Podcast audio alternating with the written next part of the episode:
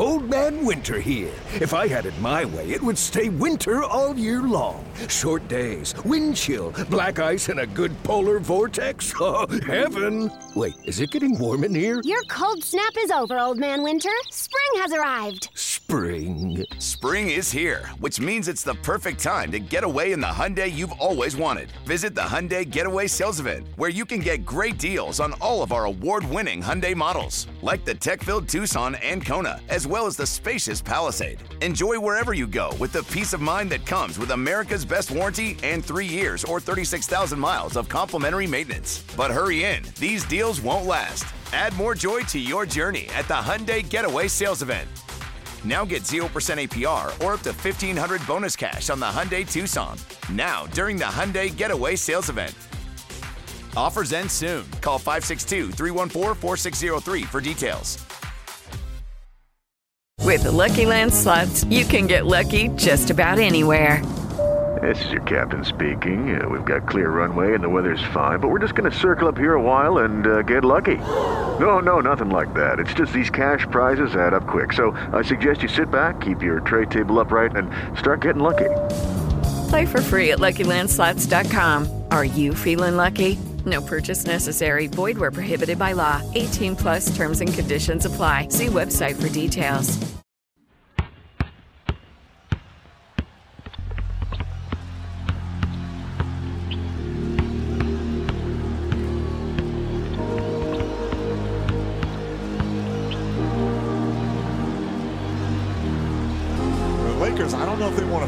This point.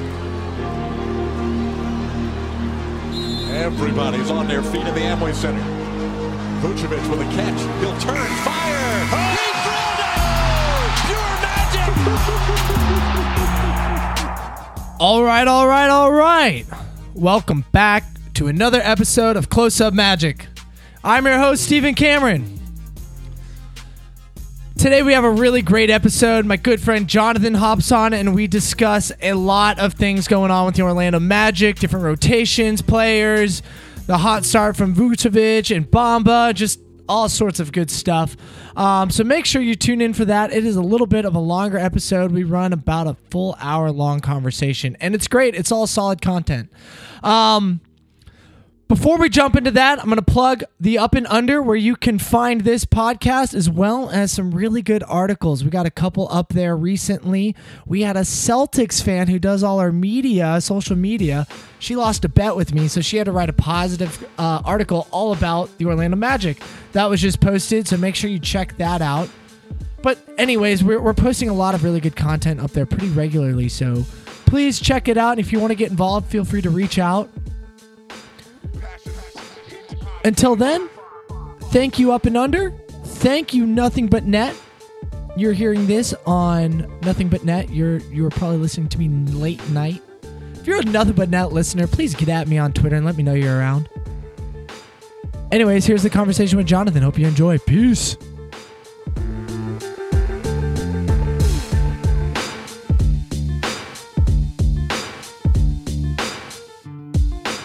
All right, Jonathan, thanks for jumping on the show. Glad to have you back. You are actually the first repeating guest that we've had on the Close Up Magic. I believe the last time you and I talked, it was it was just before uh, training camp. Um, it was still preseason, uh, or sorry, off season. Um, thanks for jumping on the show. How have you been? Thank you. Uh, I've been fine. Um, you know, can can I divulge that we had some audio issues, so we've revisited this conversation already, and uh, anything that I, I, I may sound awkward on is because of that. But to answer your question, I've been great. Um, as I said earlier, I think my mood currently is is is on a high because of the game last night, the phenomenal game that we played against Boston, where the ball was moving better than I've seen in years, and I'm a big ball movement guy, and I'm a big Magic fan. So anytime we move the ball and we win, I am ecstatic. Nice. Well, that's a perfect lead into the very next question. And by the way, I am stoked on last night's win, and we will definitely dive into that a little bit more into this episode. Um, but before we get too heavy into the games and about the team itself, I want to talk about you and where you are at as a Magic fan. This season we're four games into it. We've had preseason. We got a new head coach in Steve Clifford and a couple tiny little new uh, additions to the team in Bamba and stuff like that.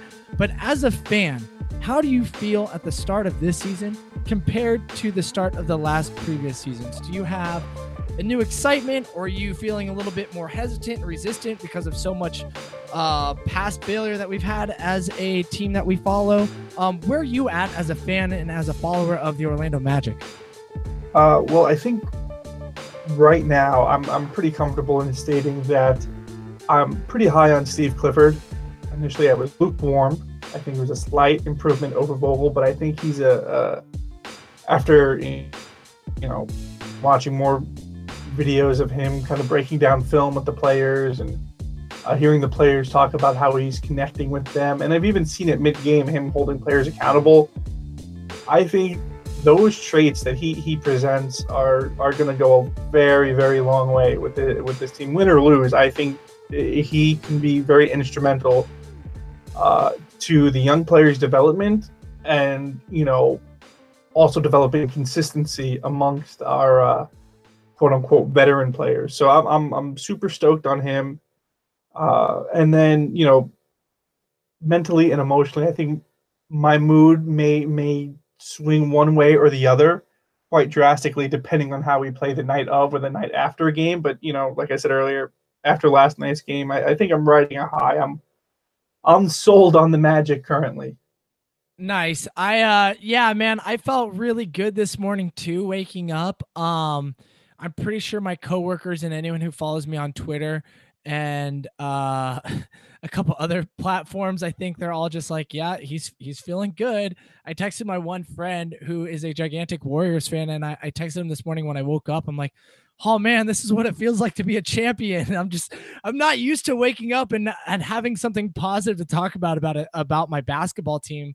Uh, so this morning was a nice a nice feeling of of what it felt like to follow a team that won a really big game. Um, well, it's not just a big game; it's how they won the game. Like they played yeah. basketball the way it was supposed to be played. They played it the right way, which a lot of times for years they're not winning games because they played the right way. They just just kind of happened. This that was an earned victory. I, it, it's a proud moment.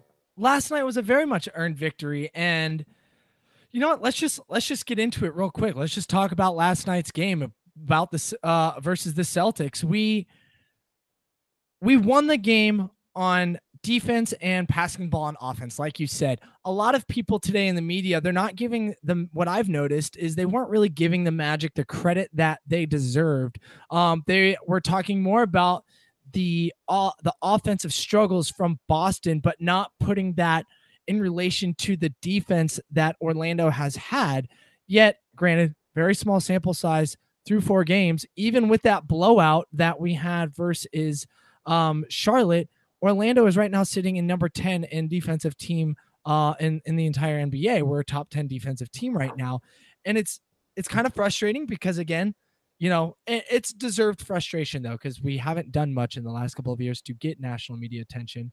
Um, and and all of it is just going more towards what is Boston doing. And I and I know they've had their struggles, but you're right. We won last night's game on sticking to the defensive strategy, playing good switching offense, guarding the line, and passing the ball and not that of course there was a couple of moments with some weird ISO plays. We all there there always are, but for the most part there was some like really nice ball movement on offense which helped get men open, driving in, kicking out. Like it was just, it was fun basketball to watch. Damn it, it really was.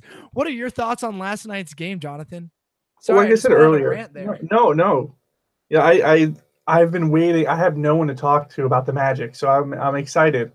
Um, I think that rant was great, and uh, it touches on a lot of the things that I feel went right. Uh, the ball movement, especially. Let's talk about ball movement. Go ahead. Yeah. Okay.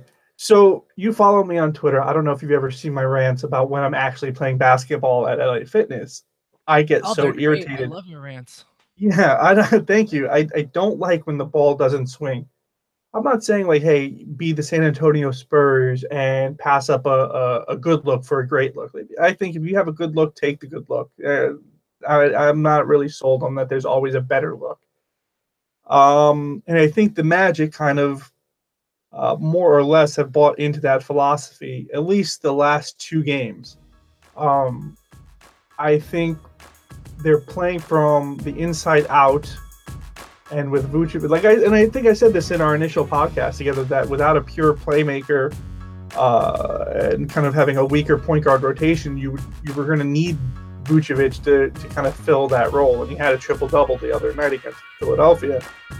And I think when you're able to play like that, the best team, the, the best passing teams, the Spurs and the Celtics especially, really any team Pau Gasol is on, um, and and and Al Horford. I'm trying to think of some other great. Marcus Gasol's another great passer. Any team where you have a, a big man, Jokic, uh, any team that has a big man that can pass the ball like that tends to have or lead the league in assist percentages. And um, I think that's the route we're going to have to go. I think Vucevic has, has proven his worth in that regard. And I got to hand it to Aaron Gordon. Other than the first game, he's been a lot less selfish with the ball. I think he's still learning to when to make that extra pass versus when to actually look for his own shot. But I've been hard on him, and I think I think he, he's really working on that. And uh, same with Fournier. I think last night he had a career high ten assists. Yeah, if he our guys can double with assists and not rebounds, and that, that's Yeah. awesome. I think if our, if our team can consistently do things like that and trust one another, whether the shots are falling or not, it's going to go a long way in in helping this team grow. Because let's face it, we don't have a go-to guy. We're going to have to rely on on ball movement and player movement to score some points. And hey, kind of involved in all that. When you have that, you have more spacing, which is what allowed Jonathan Isaac to get so many second chance points and easy baskets after cutting uh, baseline and kind of sneaking his way, you know, down low without the ball. That that's really going to help his development as well. It definitely is. It's very. It's you know. I think I'm still not 100% happy with where the offense is at, and and that's fair. We're only four games in, and I think it was very clear from the very first game when we played Miami that our defense was light years ahead of where our offense uh was as far as development and getting ready for the season. And besides the Charlotte game, I'm just pretending that didn't even happen. Um, we've seen improvements on offense almost every game, and. I think there'll still be improvements on offense. I want to touch back where you were talking about with Aaron Gordon for a second. He, yeah, that first game he had a monster game where I think he had 26 points and what was it, 16 rebounds. Rebounds. It was a monster game, and for the most part, there was a handful of shots in there that were you know he tried to do the ISO thing, and I think he got lucky with some of those ISO plays on that game. Um, but for the most part during that game, he was playing within the offense. I thought, you know, taking open look threes when we had him, um, driving and taking cuts and getting fed the ball when he could.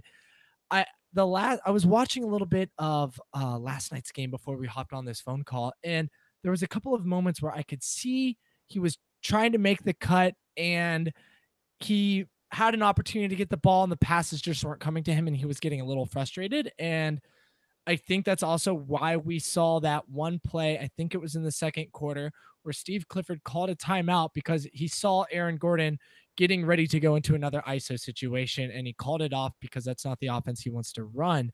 Um, my point being is the offense is still developing. I think Aaron Gordon should be a little bit bigger of an offense, uh, uh, of an offensive tool for the team. I'd like to see him get a little bit more involved. Um, I think that will help us create a little bit bigger of a distance between these really tight, close games if we can get him a little bit more involved. Because, in my opinion, besides Vucevic, he is our second best offensive weapon. Um, I would, I even put him a little bit over, uh, over Evan Fournier just because he's a little bit more versatile. But um, but I mean, really, the, the offense, like you said, it, it's developing. The ball is moving. It didn't get stuck in too many people's hands last night.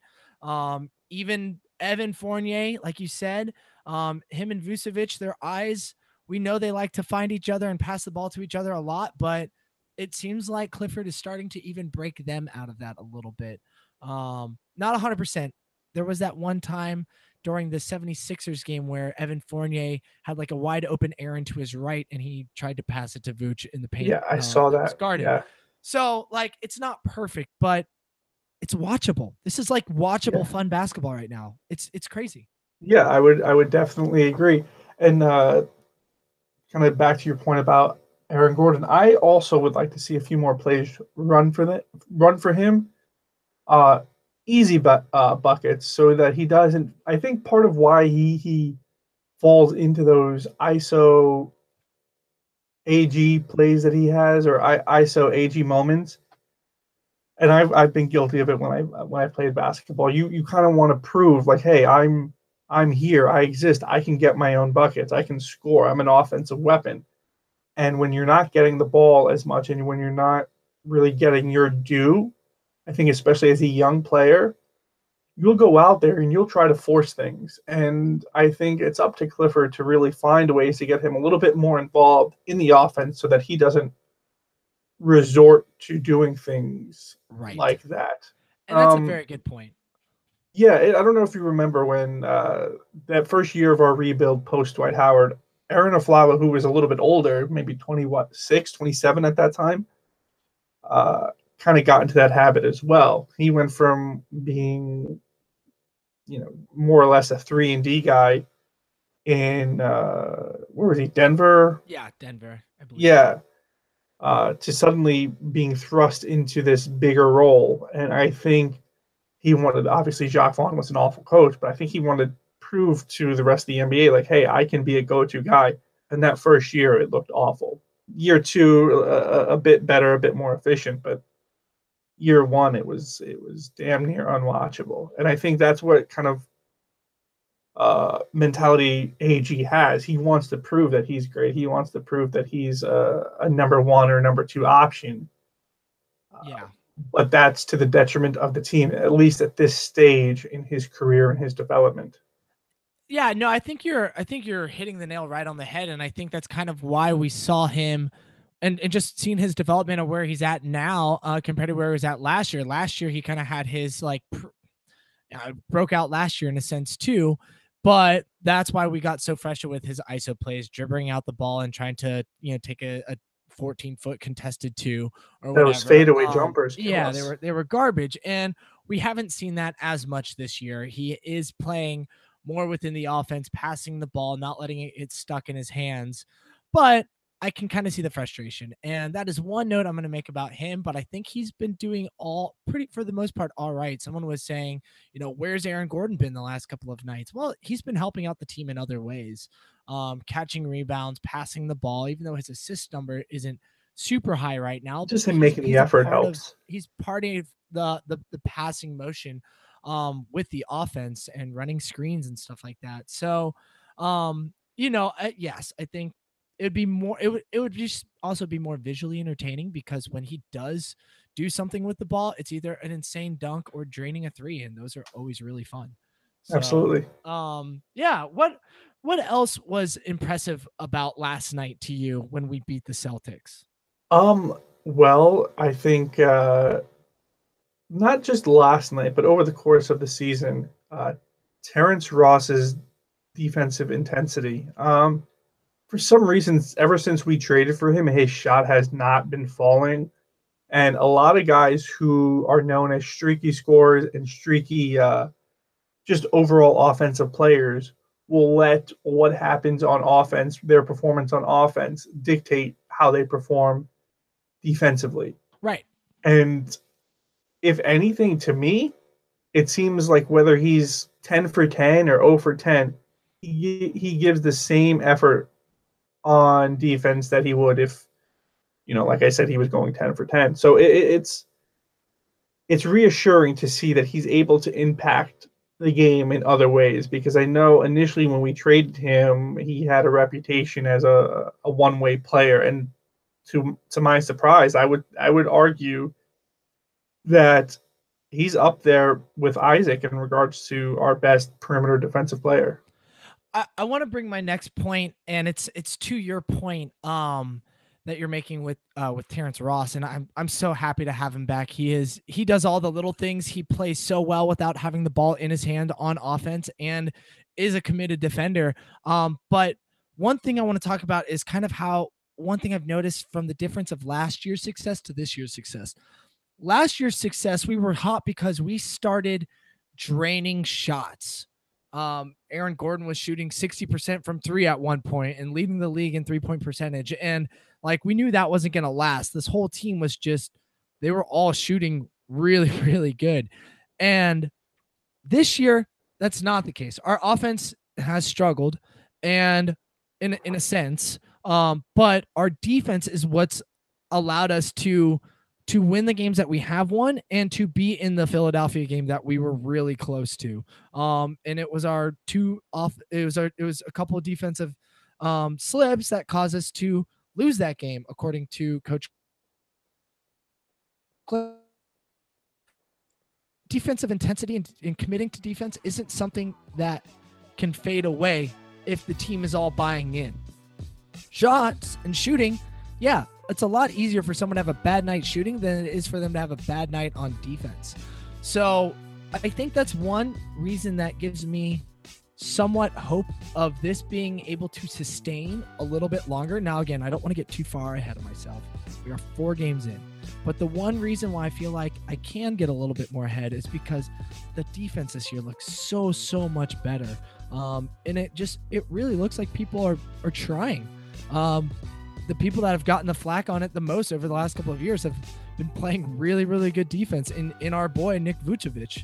Um, I know you and I are a little bit, especially you are more of a Vucevic stands, but like he's he's looked pretty decent out there um, this year, and that's that. I think that's saying something. I think we're we're starting to to see the differences in, in how Coach Clifford is getting the guys to buy into his defensive minded first system and how the offense will come with that. Yeah, I I I didn't think about that point, but yeah, I think it is a very good point. Like, I think the way we're playing now is a little bit more sustainable. Uh, even if, like, I, my my guess is that we were a 33 to 35 win team, and I'm still going to go with that right now. But that's a significant improvement over last year, and maybe maybe we are better than that. Maybe we win 41 games. Maybe we win more. Maybe we're right around that that that mark. But I, I think the way we're winning games is much more sustainable than Aaron Gordon shooting 63% from three and Evan Fournier averaging 23 points per game. Yes. Um, and then to your point about Vucevic, it's something that we talked about in our first podcast together. Vuce has all the capabilities of being an above average defender. Not a great one, but an above average one. Uh, especially man defense. He's not going to block a lot of shots. Uh, but he's got a big body. He can he can force opposing big men out of position. Um, I don't think he's physical enough in that regard. However, so you know, uh, I don't want to say that he's a great interior defensive player, but he's good enough. I think he's good enough in that regard, and I think positionally speaking, he seems to always more or less be in the right position. What it comes down to is whether or not a that's good enough on every play. And it's not always good enough on every play. Being in the right position and being aware of your surroundings and what's going on is one thing. But you got to make the effort to contest shots i know there's been a couple instances on twitter recently where i have uh, kind of broken down what would happen if Vooch moved from where he was positionally. And uh, I've had some people agree with me, some people disagree with me. That's fine. Uh, but what I saw last night was he made the effort to come out on those on those high pick and rolls, and the other guys, his teammates, but really Terrence Ross, Evan Fournier, and Aaron Gordon have done a great job with this. Isaac too, of rotating and switching and communicating to allow Vooch to come up on those those high pick and rolls. Uh, I don't think in the past I mean, uh, who knows how long this is going to last? Him doing this because he's done it before. Right. Uh, right. inconsistent uh, effort, but uh, I think him being able to trust his teammates and his teammates being able to trust him to make the right play and all those guys communicating could go a long way in in turning him into I think he's an average defender at best. Most people think he's not even NBA caliber defensive player. I think just him giving the effort can turn uh, those perceptions around with a lot of Magic fans. I th- I think he's I think he can be an average defender, and I'm just gonna put this uh, stat out there right now. In, in four games, he's had uh, six steals, and five of those came in the last two games. Um, I th- I think if he gives the effort, but he's also got the support, like you said, the support of his team um, around him, committing to uh, playing the proper defensive strategy that's in play, I think he can. But I think if you put the entire defensive load on him, which we have tried to do with horrible point guard play in the past and and just defensive systems that weren't working, um, I think that's where you see the the, the piss poor play from Vucevic on defense, and that's that's just not fair if no one else is putting the effort in and and we just put the blame on him. Um, Magic fans, myself included, we we need someone to put the blame on sometimes, and it's unfortunate the two people that have been here the longest, but they're the two people that are going to get it because we've seen them through and through. And part of it is their own demeaning, like doing they they they do have eyes for each other. That's that's not a it's not a uh it's not a lie, but at the same point, they're professional basketball players that want to win and they when they put the effort in and everyone else is buying into the same system they can work really well and we've seen that in the last two games. Um you know with just i mean the stat line right here i'm going to read this for you um for his his game uh, against philly on sunday. He went four from four from three right? We know that's pretty awesome. Um he had 13 rebounds four of them being offensive rebounds. That that didn't used to happen unless it was his own tip-ins. Um, he had 12 assists. That's running the offense, and that's where I think a lot of people get get confused about Vucevic's value when it comes to offense. And I know I'm kind of transitioning. We're just talking defense. Now I'm talking offense with him. It's his assist game, his ability to pass. And this is what you were talking about earlier, getting getting other people involved through the big man. He's got 12 assists. Now, last night he only had one, but the night before he had 12, the night before he had four, the night before he had four, or uh, the game before he had four. Um, even if all those assists were just two point attempts, that that's a lot of points he's a, he's a part of, including his 12, 12 points on each of his first two nights and 27 on the Philly game in, in 24. And I don't want to just read stats on Vooch and just tell people that's why he's a good player and so valuable. But he does things that Bamba can't do yet. And I know there's the question on when do we need to develop Bamba and integrate him into the system um, as our primary center because Vucevic isn't our long term answer. Bamba is. And my response to that is we are. And this is going to transition into the next topic I want to talk to you about is lineups we may not have him running the entire first unit as a point guard yet in Bamba, but we are transitioning him to he's one of the first people off the bench playing side by side with Vucevic, and he's at the four. They're just both switching big men. They don't even need to necessarily have positions. Um, and then, and then he is basically running that second unit, and there's had been times he's looked really good. Opening night, he was a monster. Um, you know, last night he had a really nice block to to to go into transition, and I believe we got uh, I believe we made a three pointer off of that. I, could be wrong. Um, but like he's also a rookie in making some really. Yeah, he's got some rookie moments where he's completely missing assignments, looking very lost and confused on the court, and is just getting bullied by the bigger, uh, bigger centers. Where are you with with how Bamba and Vooch look, and also just with how we're developing Bamba And do you like it? What do you What do you think? What's where are you at with that?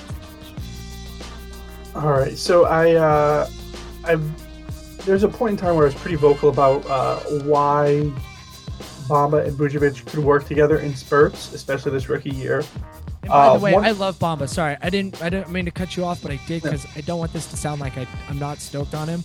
I'm really happy about Bamba, and I think he's going to be a great center. Sorry. Oh, yeah, I completely agree. I completely agree. Um, but uh, I think with him at, at, at power forward, it's been an interesting experiment. Uh, I think the first two games, it didn't look like it would ever happen. And then the last two games, it started to come together a little bit more. Uh, Bamba has the lateral quickness, the size, um, and the athleticism to, I think, guard some of those more athletic fours in the league. Um, I know Draymond Green isn't exactly that athletic, but I think uh, he is more perimeter oriented. Uh, I think maybe someone like Tobias Harris might be a little bit more of a dip, difficult cover for him, but you know that's why that lineup's kind of situational. But maybe a Thaddeus Young, I think he would do a, a, a, a terrific job guarding Thaddeus Young. I think he did a decent job on uh, the limited minutes he was uh, guarding Dario Saric the other night. Um, and I think offensively it works because both Vooch, unlike when Ibaka was here, uh, Bamba more or less offensively has has camped outside on the perimeter and has been content with uh, not being a focal uh, focal point on offense. Uh, when Ibaka was here, you had him and Vucevic kind of operating in each other's space, and it didn't work out. Um, and then defensively, Ibaka didn't have that lateral quickness or the athleticism that Bamba seems to have, and it, it was just a total mess. But Clifford, Steve Clifford, brought up a good point. Um, he considers Bamba one of the best players on the team, and you have to find a way to get your best players on the court at the same time. And he said, uh, San Antonio does it, and it's true. They do. They've done it for a very long time.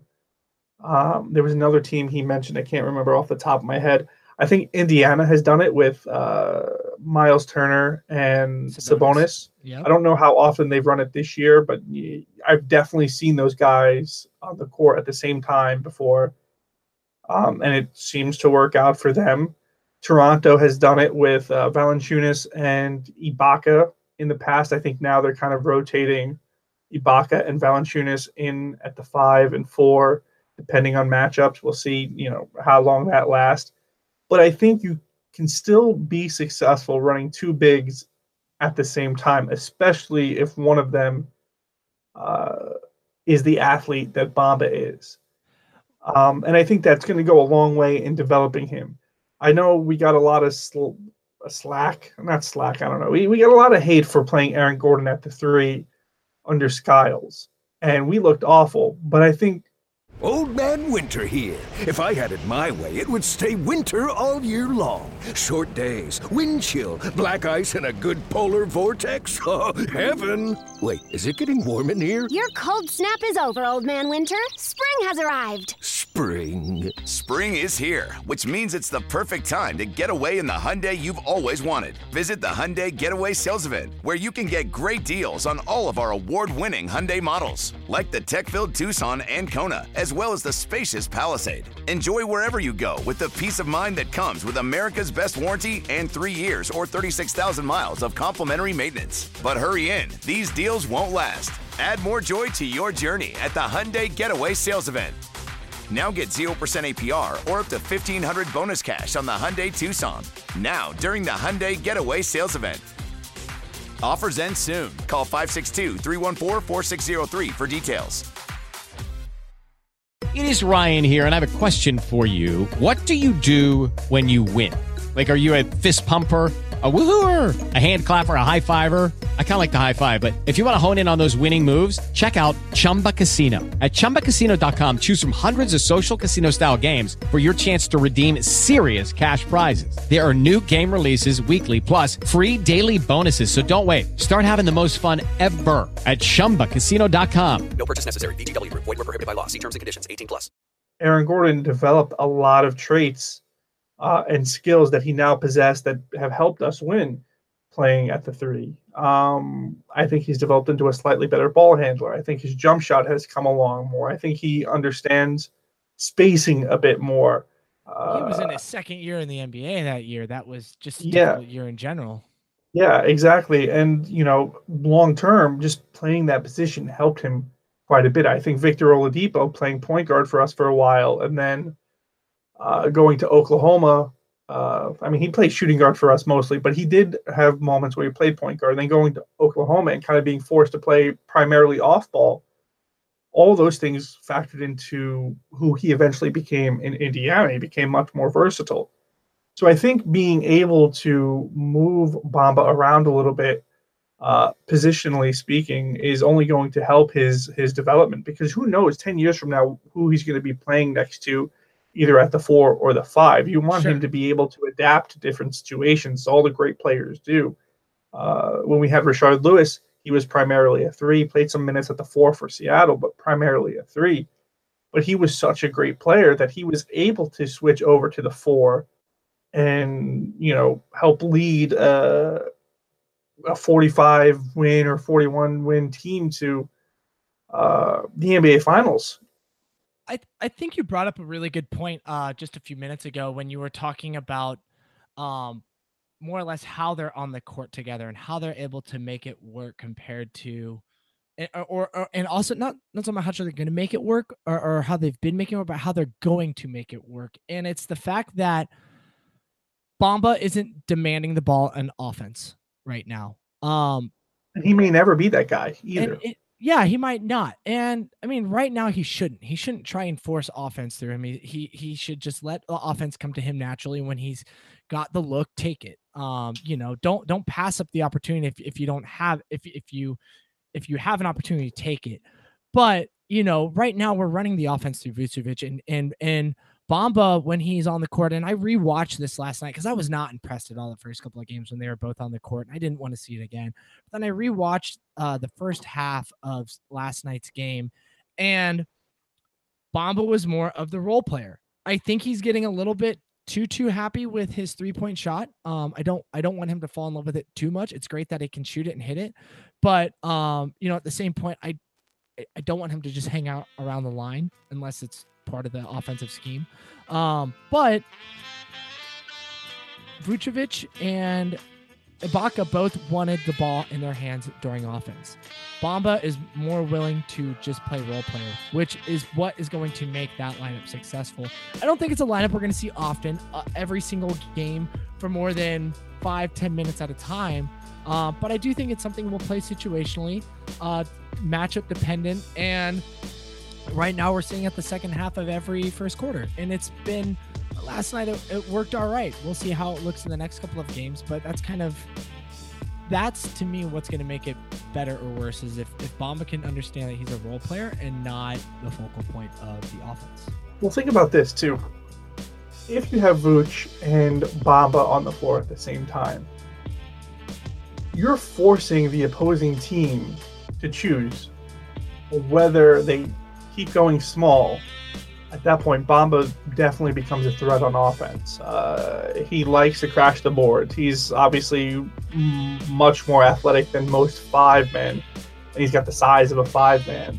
Very Uh, but yeah, exactly. Um, but you know, if you're out there and you're playing, uh, I don't know, Jayson Tatum over there, the Magic are going to kill you on the boards right then and there. Uh, it's going to be hard to if you run a pick and pop with with Bamba at the top of the three point line. Uh, give him a little bit of space, and he's got enough room to really get that shot off right there as well. So it, it does pose potential problems. Maybe not right now, but as Bamba continues to develop and Vucevic learns uh, where Bamba wants to be, and you know, as long as they're not operating in the same spots, like him, like Vucevic and Ibaka, both wanted to be in the same exact spots at the same exact time, and it was it was an issue. Uh, I think as those two kind of figure it out, uh, you know, hopefully both of them, more specifically Bamba, will will develop and eventually that lineup can be something that we use to uh, take advantage of those smaller teams.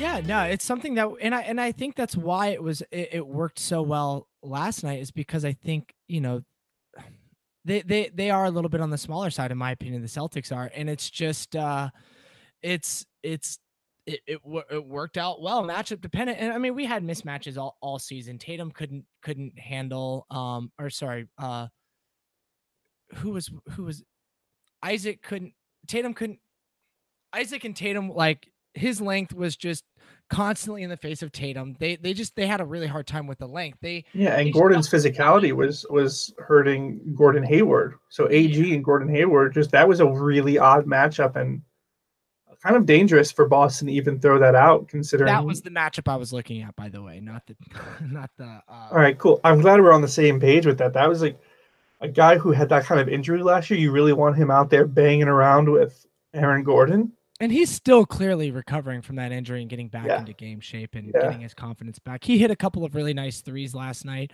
um, but you can just tell he's still being a little bit reserved. The team's still trying to figure things out. Um, I mean, that team's going to be great. They're going to figure it out. I'm not really too worried about them with the slow offensive start that they had. But like again, let's give the Magic some credit. They shot they shot 10 of 40 from the fr- from the three point line or or 9 of 40 and we shot um let's see we shot 9 of 35 so it's like granted our three point shooting wasn't great either but we held them down really well on that and they're a pretty darn good three point shooting team so it's our length is definitely going to be an issue with people. And I don't know if you heard Brad Stevens' comments after the game. He said that was their best offensive night they've had since the start of the NBA. Um, and if that's your best offensive night versus versus Orlando, like no, I'm not giving any shade to Orlando. We're number 10th in the league so far uh, in defensive rating, and it's through four games. I know, and that could probably change tonight with how games are being played. But it's you know, I think we're onto something, and I think the length and versatility that this team, this front office has been building has been been really something. Um, let's move away a little bit from defense, Vooch, and the bigs right now. Uh, let's talk about kind of another big, but who's playing the three, Jonathan Isaac. He had a great game last night. Uh, career highs in 18 points um, with a a game solidifying two pointer at the end where he pump faked uh, Jayson Tatum and uh, 12 boards. Uh, really played a good game last night, which is funny because you know the first he kind of had a weird start to this. He put him down on on on minute restrictions with not only his ankle limit restrictions, but uh, uh, minute restrictions, but also his his um you know his foul trouble just got him taken out early in quarters and stuff like that. Um, and then Philadelphia, he was fine on on staying out of foul trouble, but he just looked a little bit hesitant on on the offense to like there was a couple of times where he had an open look for three and he passed it up um and just didn't really seem to be the aggressor that we wanted him to be. And then last night comes around and there's this one moment where i forget who missed a three pointer, but he grabbed, he was fighting off three Celtics player for a board, picking up the ball off the ground, and then just slammed up and dunked it.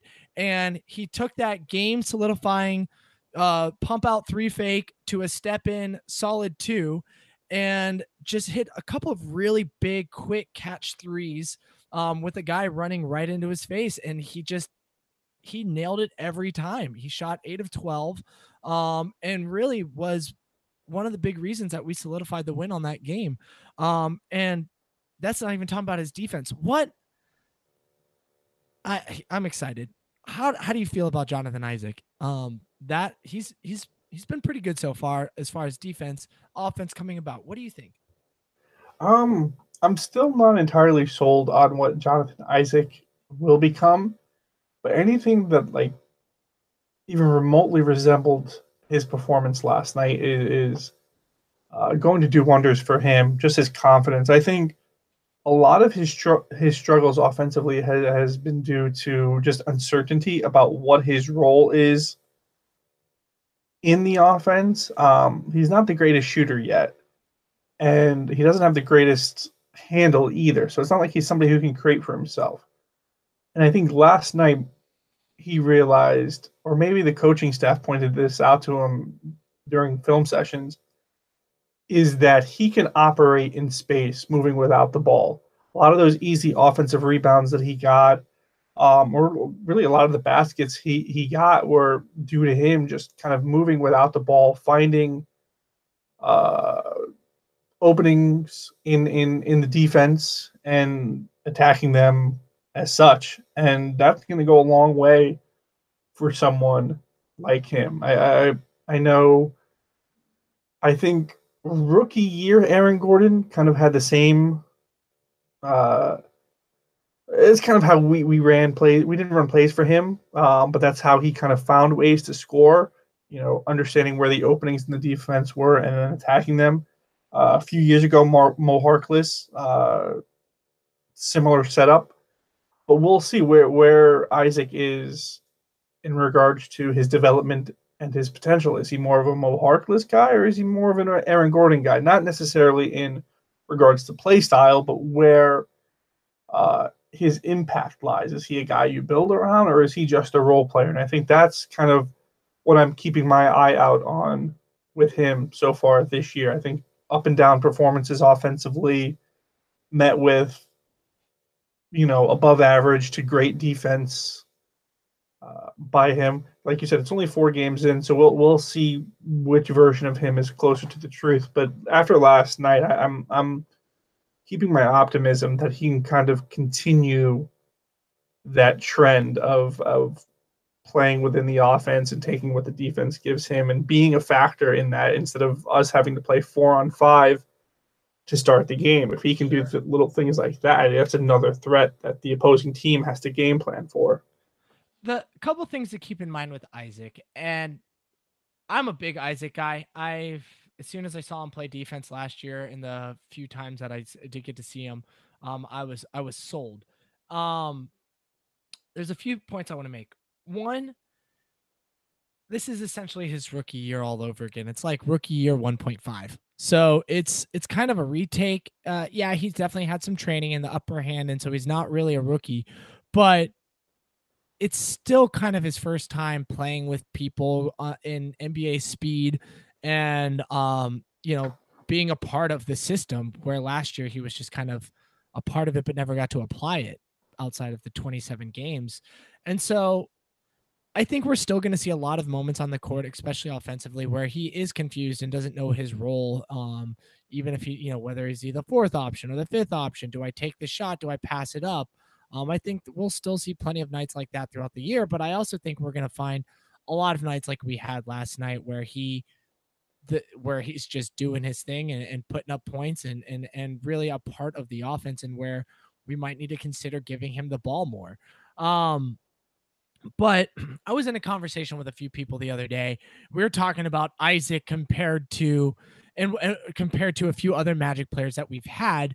Um and what makes Isaac different and why he can be somebody different other than and we were comparing him to like Mario Hezonja and Elfrid Payton um and then Oladipo in a sense in there to where like the development like took some time um and where my point was the difference between excuse me the difference between Jonathan Isaac Mario Hezonja and Elfrid Payton is from the first handful of games right away, we knew Jonathan Isaac had an elite NBA skill that, if it wasn't already there, was going to develop into being an elite NBA skill, and that's defense.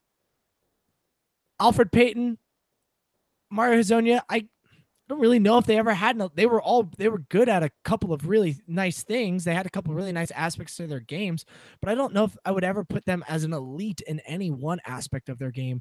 Where Old Man Winter here. If I had it my way, it would stay winter all year long. Short days, wind chill, black ice, and a good polar vortex. Oh, heaven! Wait, is it getting warm in here? Your cold snap is over, Old Man Winter. Spring has arrived. Spring? spring. Is here, which means it's the perfect time to get away in the Hyundai you've always wanted. Visit the Hyundai Getaway Sales Event, where you can get great deals on all of our award-winning Hyundai models, like the tech-filled Tucson and Kona, as well as the spacious Palisade. Enjoy wherever you go with the peace of mind that comes with America's best warranty and three years or 36,000 miles of complimentary maintenance. But hurry in, these deals won't last. Add more joy to your journey at the Hyundai Getaway Sales Event. Now get 0% APR or up to 1500 bonus cash on the Hyundai Tucson. Now, during the Hyundai Getaway Sales Event. Offers end soon. Call 562 314 4603 for details.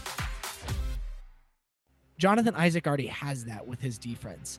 And that's one thing alone that will make him an asset to his team and allow him to solidify at least like you were saying is it a role player or is it more than that? He's at least a role player. He could be a three a lockdown 3 and d type player. But the thing that gives me more hope about him is that he can be more than that is it's raw. And as we've seen with players like Victor Oladipo and Tobias Harris sometimes the development to really take that next step from role player to a solid piece in the in the offensive or just in the team is time and development because those guys it both took them four or five years to develop into the 20 point a game scores that they both have become. Um, Victor Oladipo a little bit more so than Tobias Harris, but they both took huge leaps last year in their games. And, you know, we might not see that with Isaac this year. Um, he might be kind of streaky in the year after that, but I think in two, three years from now, I think that's when we're really going to see Isaac B, that really, and I hope I'm right, I could be wrong, but that really like versatile two way player that is a threat on offense and a threat on defense. Yeah, I think uh, a lot of comparisons early on were to Andrei Kirilenko, and I still think I don't know if you how, how well you remember his game, but he uh, he has a lot of similar qualities to uh, Jonathan Isaac. He was able to guard all five positions. Um, he's a decent three point shooter, actually. I I think that really helped him uh, go from being uh, kind of just like an athletic, long specimen to uh, contributing guy early on in his career, and then you know slowly but surely he found other ways to affect the game offensively. And I'm hoping uh, in the off season and when he gets a chance, he watches footage of, of Andrei Kirilenko. You know, Shawn Marion's probably another good comparison. Gerald Wallace. Uh, those are all guys he can take something from and model himself after. You don't you don't need to be a, a 30 point per game guy to have a massive impact offensively on a team. Sometimes 15 points per game is enough, especially when they're good shots. They're smart shots and and you're able to kind of dictate the way the game uh, you know is decided and then how it goes with your defense you know and anything extra you know that 10 15 points per game is is going to take you far i think. You know like i said i don't know if that's who he develops into. Maybe he's mo harkless and he's this eight point per game guy that plays solid defense. I i'm hoping not but I'm hoping not too. I like Yeah, Harkless. There's nothing wrong with him, but I, I really Yeah. hope I, you know, I really hope he gets a little bit more than eight points per game. Um, I'm hoping we see more of last night than the previous nights. But again, Yeah. even if he did just turn into a super elite defender and, you know, eight to twelve points a game, like dude, that's that's that's a really good. That's a yeah really you good can still player. impact the offense you know Yeah, that's a really good basketball player, and I think that's a nice transition into the next point. Point guards. Uh, Ooh. I think when you when we solidify that elite scorer, playmaker, and solidify that point guard position, Isaac will be able to fill in his role offensively a lot more, and and, and be just find out where he fits truly in the offensive system when we have that playmaker. So let's talk about the point guard situation. Um, I have not been pleased. DJ has done what we thought he would just kind of run things and and keep us afloat. Um, Jerian Grant had a decent opener, but the last couple of nights has been well, last night he was okay, but the Philly game and the Charlotte game were god awful. Um, and at one point, Isaiah Briscoe came in because Jerian Grant was being so horrible, and that didn't make any difference either. And he just showed he wasn't even close to being ready for the NBA yet. Are you as down on the point guards as I am? I don't want to say that I am necessarily down on them. I didn't have high expectations for either one of them. I like DJ Augustin though. Good point. Good point. Um, but at the same time, uh, I was very vocal um, about us not signing Isaiah Thomas. I was very vocal about us uh, not drafting or moving up in the draft to select uh, Brunson or uh, Carter out of West Virginia.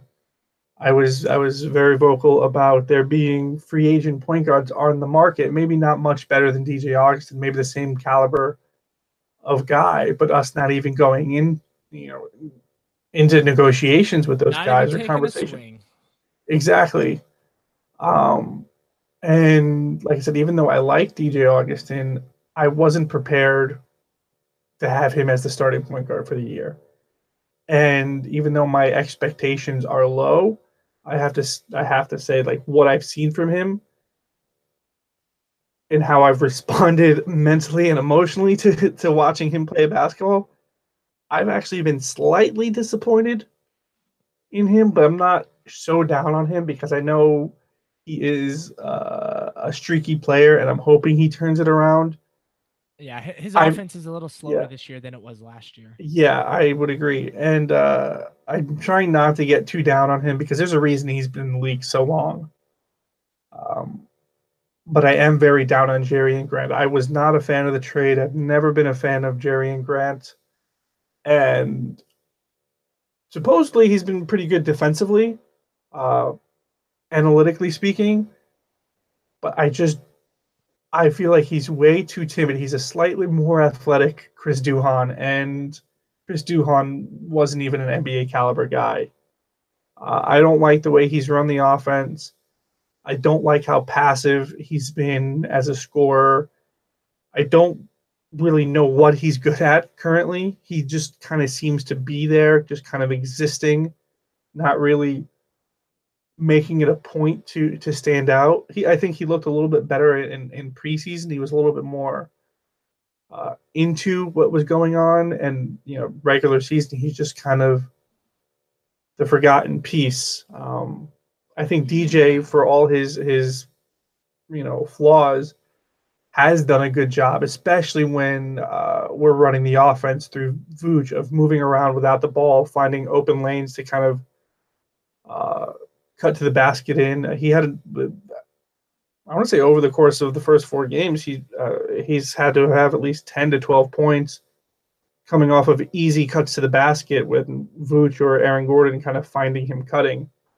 So I, I, I do appreciate that, but I was really hoping that one of them, one of those two, would step their games up even just slightly. I wasn't expecting huge jumps, but just slightly, and neither one of them has. I'd say both of them have kind of regressed from last season. Obviously, Jerian beating in, in Chicago and DJ beating here, neither one of them look better than they did last year. Yeah, I uh I didn't expect much improvement from DJ this year. I was hoping that at least his um offense would would translate over. And again, it's early. The offensive in Orlando is still kind of figuring their their way, and I and I hope it continues to develop. Um, we definitely need we need DJ to be able to hit threes, and he, he hit a couple, but we need him to have the offensive season he had last year. But yeah, we need we need Jerian Grant to just get a little bit more aggressive on on running this team. And we, we saw it with the Philadelphia game where as soon as that second unit came on, that lead that we had just got got demolished and and, and we lost that game. Um, Can I add something to that? Yeah, yeah, sure. So, one of the things I noticed is our second unit has been pretty good defensively. Um, but offensively, the ball sticks too much. They're not moving it around. And that should be Jerian Grant's role in that second unit offensively is properly running the offense, making sure guys are in the right place, making sure they're doing the things they're supposed to be doing. And like I said, he's just kind of existing on that end of the floor. Right, right. And if they're not if they're not getting out in transition, they're they're really struggling.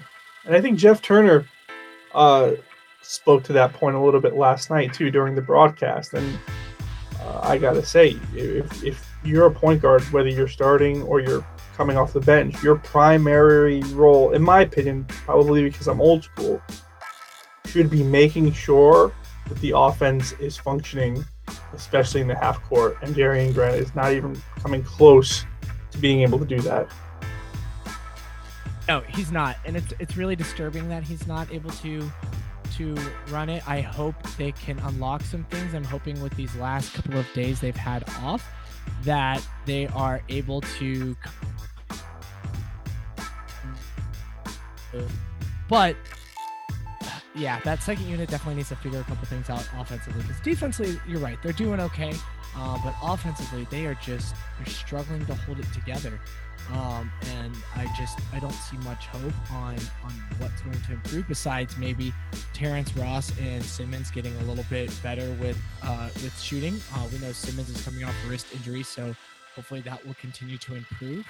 Um, so we'll see. You know, we got a couple minutes left before we're gonna wrap things up, and I just want to say like I like I like talking basketball with you. I like talking Orlando Magic with you because sometimes you bring a different perspective than other people, just as far as the way you look at players. Um, you know, particularly how you brought out certain aspects in Vucevic and Bamba playing side by side and stuff like that and their roles together. And I want to continue to have, I want this conversation to happen again. And I want it to happen, uh, you know, a little bit later on in the season and kind of retouch on what some of the topics that we talked about tonight on just where the second unit was, uh, where they are now, where they where they are, you know, in a month or so from now, and you know what that Bamba Vooch lineup looks like from now, because those are things that we should see improve, right? We should see some changes in there, hopefully.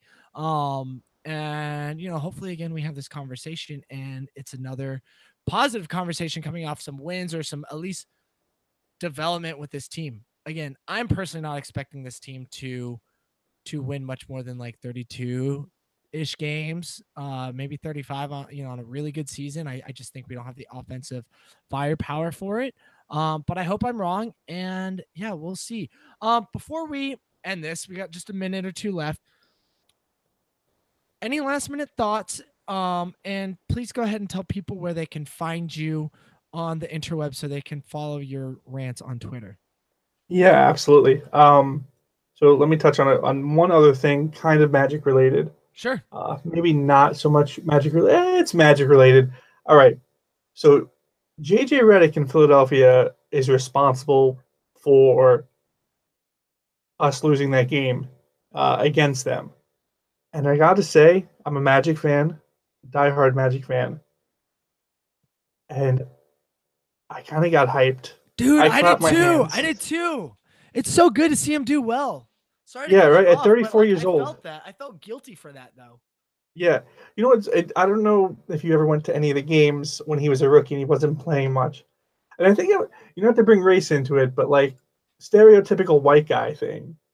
Uh, at the Magic games, if you were sitting next to a white guy, uh, between the ages of like 16 and 22, chances are they were chanting "We want JJ" or something like oh, that, yeah. and kind of seeing his career trajectory. You know, him being a human victory cigar his rookie year, and kind of like a, a, a he had another know, 30 point game tonight, by the way. Yeah, yeah, that's what I'm saying. To being 34 years old and kind of improving upon his best season ever, offensively speaking, scoring wise, last year. It's it's it's great to see. You know, I, I I'm he is the epitome of self-made. I mean, maybe Jimmy Butler is probably the epitome of self-made, yeah. and then there's JJ Redick underneath him. But he is he's doing things, man. He is he's had a great career, and uh, yeah. you know we should uh we should have another podcast all about JJ. hey, hey, you may not know this, but I'm the biggest JJ Redick fan of all time. I started watching him when he was at Duke, and then he got drafted by the Magic, my favorite team And uh, another thing I cried, I cried when the Mavericks lost in the 06 finals, and I cried when JJ Redick was drafted by the Magic, and I missed it. I went to the bathroom during the pick, and I came out and cried. So that should speak volumes to where I'm at mentally and emotionally with JJ Redick. So it's always good to see him uh, do well. And if anyone else on the 76ers had hit that game winner versus us, I'd probably throw something at my TV. But because it was JJ, and because I think every man in Orlando still has a slight man crush on him, I got I, I gotta you know I gotta show support for him. All right. Well, Jonathan, I gotta we gotta just plug your Twitter handle real quick. Oh, yep. Um, go ahead and do that, and we gotta wrap it up because we are about Yep. to run over, my man. Yeah, let's not do that. All right. So Twitter, I am uh who am I on Twitter? At a guy named John, John Timus Prime. Yeah. John at Prime. John Timus underscore prime and Instagram, which I'm very active on, is uh at a guy named John. At and then my uh my podcast. Uh I've got one already that exists, uh Friends with Boredom, and then I'm working on one for uh this network or one of the networks that Stephen and I are uh, a part The up of. and under. Yeah. Yes, the Up and yeah, Under. that's a good show. We were talking about that development um a little bit before we actually started recording this. It's gonna be a good one. Yes. All right, guys, this is the end of the show. Thank you for tuning in. We got another great guest lined up for next week. So make sure you uh, check us out then. Please make sure to like and subscribe. And do me a favor if you know another Magic fan, share this. Share this podcast with another Magic fan. We'd like to grow. Um, if they're on Twitter, tell them to follow us. That that helps. And check out the Up and Under. We we had uh, a fun, friendly bet between um, me and our media person Tiffany, and uh, she's a Celtics fan. Magic won, so she had to write an article about the Magic, and that posted up today. And it's a cool little read for uh, for it being a Magic article. I love Orlando Magic, and Tiffany did a great job with it. Um, so that's all up for the close up Magic tonight. Thanks for tuning in, and we'll talk to you tomorrow. Peace.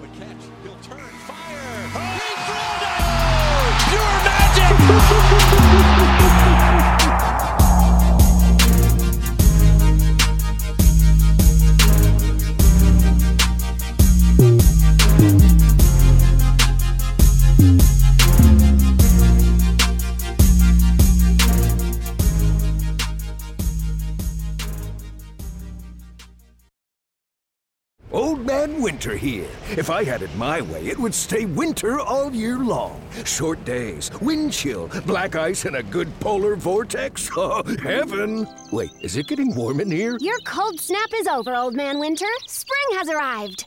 Spring. Spring is here, which means it's the perfect time to get away in the Hyundai you've always wanted. Visit the Hyundai Getaway Sales Event, where you can get great deals on all of our award-winning Hyundai models, like the tech-filled Tucson and Kona, as well as the spacious Palisade. Enjoy wherever you go with the peace of mind that comes with America's best warranty and three years or 36,000 miles of complimentary maintenance. But hurry in, these deals won't last. Add more joy to your journey at the Hyundai Getaway Sales Event.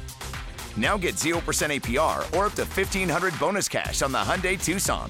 Now, during the Hyundai Getaway Sales Event. Offers end soon. Call 562 314 4603 for details. Judy was boring. Hello. Then Judy discovered ChumbaCasino.com. It's my little escape. Now Judy's the life of the party. Oh, baby, Mama's bringing home the bacon. Whoa, take it easy, Judy. The Chumba life is for everybody. So go to ChumbaCasino.com and play over 100 casino-style games. Join today and play for free for your chance to redeem some serious prizes. ChumbaCasino.com. No purchase necessary. Void where prohibited by law. 18 plus terms and conditions apply. See website for details.